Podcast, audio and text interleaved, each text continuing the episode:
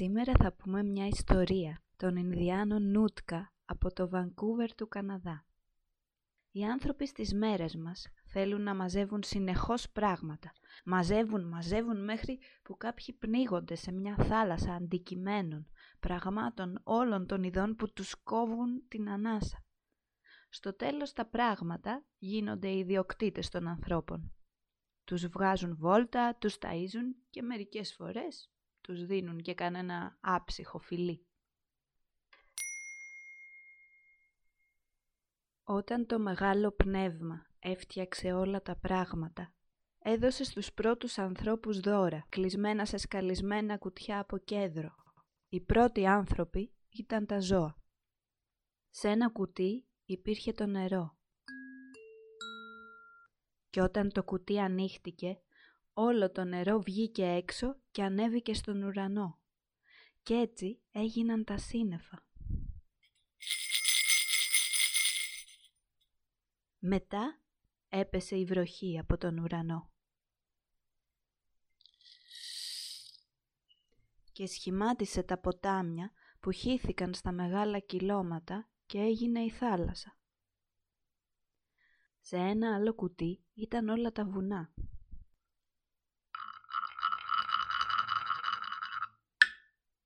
Σε άλλα δύο κουτιά ήταν οι σπόροι των φυτών και ο άνεμος.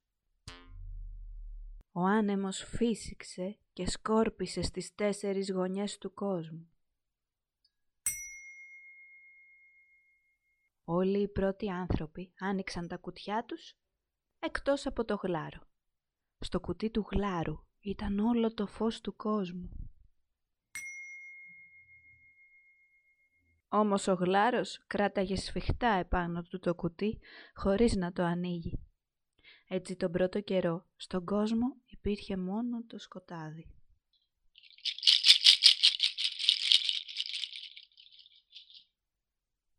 Τα ζώα άνθρωποι ζητούσαν από τον Γλάρο να ανοίξει το κουτί, αλλά αυτός δεν δεχόταν και κράταγε το κουτί κάτω από τη φτερούγα του πολύ σφιχτά. Έτσι οι πρώτοι άνθρωποι ζήτησαν τη βοήθεια του Κόρακα, που ήταν ξάδελφος του Γλάρου. Και τι δεν δοκίμασε ο Κόρακας για να πείσει τον Γλάρο να ανοίξει το κουτί με το φως του κόσμου. Τον παρακάλεψε, το κολάκεψε, τον απείλησε, τίποτα. Σκέφτηκε τότε ο Κόρακας πολύ νευριασμένος. Ο γλάρος κάνει κακό σε όλους τους ανθρώπους. Του αξίζει να του μπει ένα αγκάθι στο πόδι.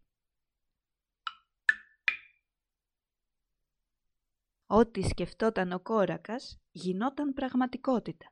Και έτσι ο γλάρος ξαφνικά άρχισε να σκούζει από πόνο. «Το πόδι μου, το πόδι μου, το πόδι μου, κάτι τρύπησε το πόδι μου». Ο κόρακας προσφέρθηκε να βοηθήσει σαν να μην ήξερε τι είχε συμβεί. Έσκυψε λοιπόν, είδε το αγκάθι, αλλά αντί να το τραβήξει έξω, το έσπρωξε ακόμα πιο μέσα. «Ωχ, γλάρε μου, με συγχωρείς. Δεν βλέπω τι κάνω. Μακάρι να υπήρχε φως έστω και λίγο. Θα έβλεπα τι είναι αυτό που σε πονάει και οπωσδήποτε κάτι θα έκανα». Τότε ο γλάρος άνοιξε λίγο το καπάκι και άφησε να βγει λίγο φως από το κουτί. Ξέφυγαν πολλά μόρια φωτός. Ξεχύθηκαν στον ουρανό και ο κόρακας ήταν ο πρώτος που είδε τα αστέρια και ήταν πολύ όμορφα. Έσκυψε ξανά ο κόρακος κοντά στο πόδι του γλάρου και έσπρωξε ακόμα πιο μέσα το αγκάθι. Και ο γλάρος έβγαλε δυνατή κραυγή από τον πόνο και έκλαιγε. «Με συγχωρείς», δεν υπάρχει αρκετό φως. Άνοιξε λίγο ακόμα το κουτί, είπε ο κόρακας. Ο γλάρος σήκωσε λίγο ακόμα το καπάκι, έτσι ώστε να βγει ένα αμυδρό φως, το οποίο υψώθηκε στον ουρανό.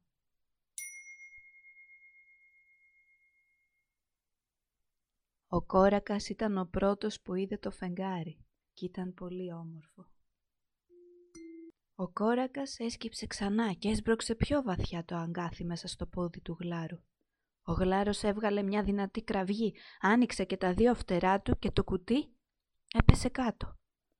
Το καπάκι άνοιξε και μέσα από το κουτί βγήκε μια τεράστια μπάλα από φωτιά, η οποία την άχτηκε ψηλά στον ουρανό. Ο κόρακας δεν μπόρεσε να κοιτάξει αυτό το τόσο δυνατό φως. Δεν μπορούσε να κοιτάξει τον ήλιο. Μπόρεσε όμως να δει καθαρά και να βγάλει το αγκάθι από το πόδι του γλάρου. Ο γλάρος τότε κατάλαβε ότι η απροθυμία του να δώσει αυτό που κατήχε του έφερνε πόνο. Όταν δίνεις χωρίς ενδιασμούς, χωρίς να το σκέφτεσαι, φεύγει ο πόνος.